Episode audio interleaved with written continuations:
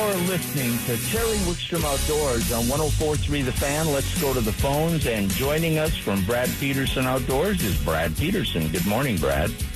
Good morning, Terry. It's, it's looking like a good morning, isn't it? It sure is. I, I heard you talking earlier about the uh, the crazy weather we've been having and just how wet it's been, and and the forecast of some some nice stable weather. Sure, sure is a is a pleasant change of pace. Yeah, they're still threatening some storms today, but then it looks like we get a few two very dry days, hopefully, with very little chance of rain, and then some actually July type heat. And there's some mixed storm chances in there, but low possibilities and scattered. So we may be able to even do some evening fishing. I tell you what, that'd be good, because I know trying to get you out on those early morning bites just isn't easy anymore.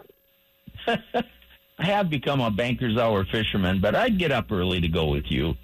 Um, what is going on out there? What are you seeing?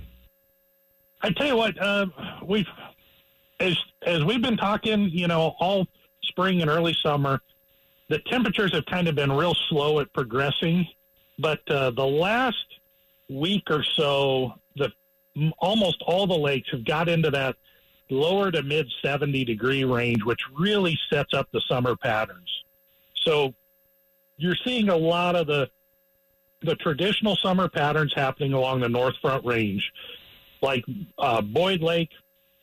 We talk about it quite often this time of year, but that white bass bite has just really turned on in the last week. They're boiling all over the lake, and if you've got an opportunity to get off of shore, whether that's a boat, a kayak, a paddleboard, whatever it is, you're able to get into those boils right now at Boyd, and the numbers of fish are just phenomenal. And you, you can still catch some walleyes, you know, pulling bottom bouncers there for sure.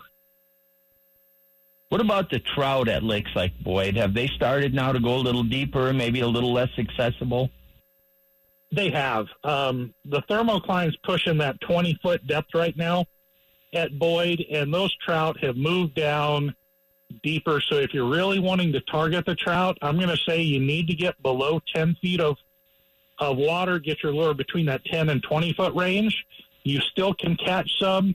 The one spot in the lake that you can still get some fish up shallow, again, if you're able to get out on a boat, is they put some aerators on that south half about three years ago, and they're turned on now, so they bring some of that water from the bottom up, and those areas stay a little bit cooler.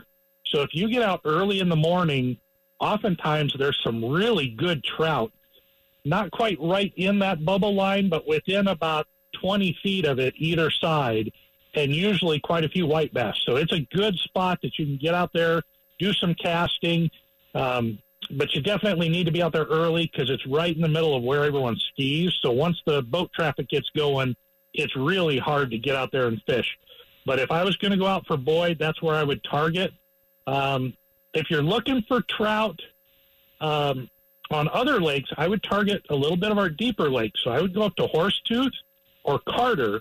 Both of those are going to be a little bit cooler and still have a better opportunity at trout, especially some nicer trout. And I know that uh, Carter's still producing some largemouth bass, and the walleyes are just starting to turn on. And at Horsetooth, the smallmouth have kind of started moving out of the coves along with the walleyes. So fishing just the first point inside the cove or the main lake points for the smallmouth and the walleyes, I would be looking for those schools of smelt and um, trolling through those during the evening hours into the night for your best chance to get into walleyes. What are you seeing on the northeast lakes? Now, there's a sportsman's caucus coming up. We're going to talk about it in the next segment, but one of those caucuses is the northeast, and there's some concern about the consistency of fishing there, isn't there?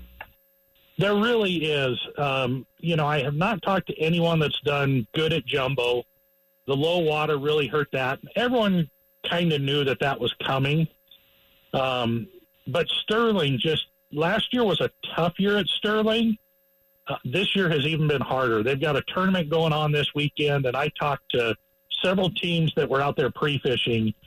And, and these are some of the better walleye anglers in the state, you know, and, and they're getting three, four, five fishes all in a day of fishing.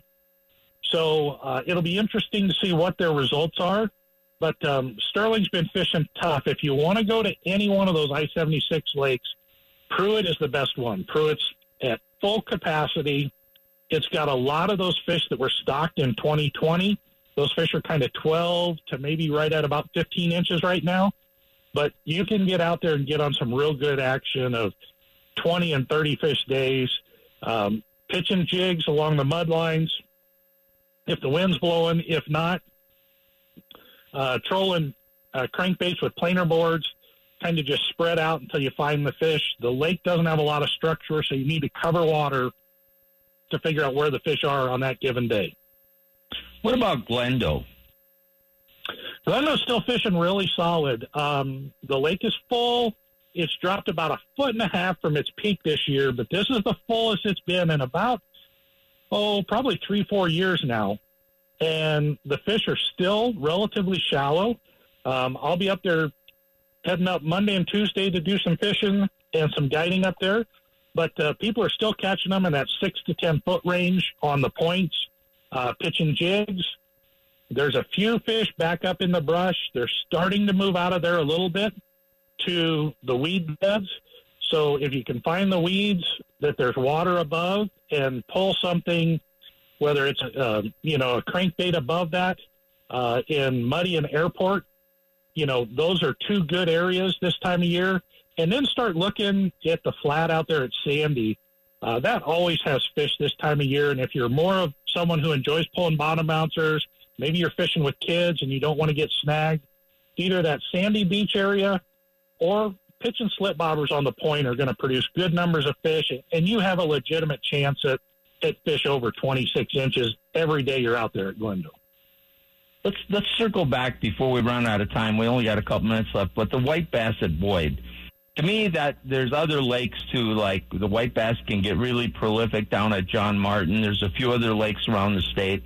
But when those white bass are boiling, when they, whether it's white bass or wipers, that Boyd, it tends to be white bass. But when you're getting those boils, it can be some of the most exciting action, cons- consistent fishing. But a lot of people don't understand it. Let's talk tactics a little bit. You and I approach it a little differently, but the same way, but maybe different lures. How, tell us how you approach the white bass. Well, just approaching the white bass is a key that I think a lot of people make a mistake on. When you see a boil, you want to get over there as quick as possible, but you don't want to be running your motor in through that boil or it'll push them back down. So either use your electric to get you over there and then shut it off and kind of coast that direction, or if it's a little bit of distance, you know, hit your big motor, but make sure that it's shut off and you're coming in as quiet as possible. That's the first mistake I see a lot of people make. But when I'm fishing there, right now they're feeding on really small shad. So I target smaller lures. We tried, you know, a three-inch twister tail, and it was getting bit a little bit. But uh, a two-and-a-half-inch kind of uh, minnow-style bait, like a fluke or a power minnow, on a light jig head, eight ounce is the heaviest you want to be throwing, and keep it up there in that water column was catching fish. But the best lure out there was a little uh, blue fox spinner that has a, a feather, white feather tail. That was getting probably two or three to one bites versus everything else we're doing. Once the white bass get, or the shad get a little bigger, one of my favorite ways to fish them is topwater, whether it's a small little prop bait or a popping bait, something like that. If you can get on those schools and use top water, that's just fantastic. But it, it's going to be about another two, three weeks before those shad get big enough to try that. Yeah, and I think one of the keys, and you and I both agree that one of the keys is those fish are feeding up. So if something is too heavy and it sinks too quickly, you may get an occasional bite, but it sinks through before too many of the fish see it. A couple things I like to use. I like I like with you the top water. Once they're started, the fish get a little bigger.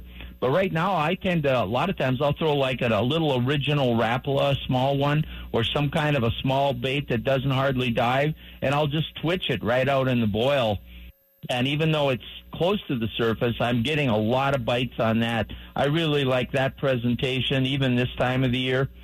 And uh, you'll be surprised sometimes what else you'll catch. I caught the biggest walleye I ever caught at Pueblo on a surface boil uh, throwing a, a, a small minnow bait. So the important thing is not to let it get too deep. Uh, shad colors are important, but boy, if you can get into those. And by the way, folks, there's a video on the Best of Fishing with Terry Wickstrom on Boyd where we throw uh, topwater baits for those white bass, and it's a it's a fish on every cast. We've got to wrap it up, Brad. If people want to get a hold of you, how do they find you?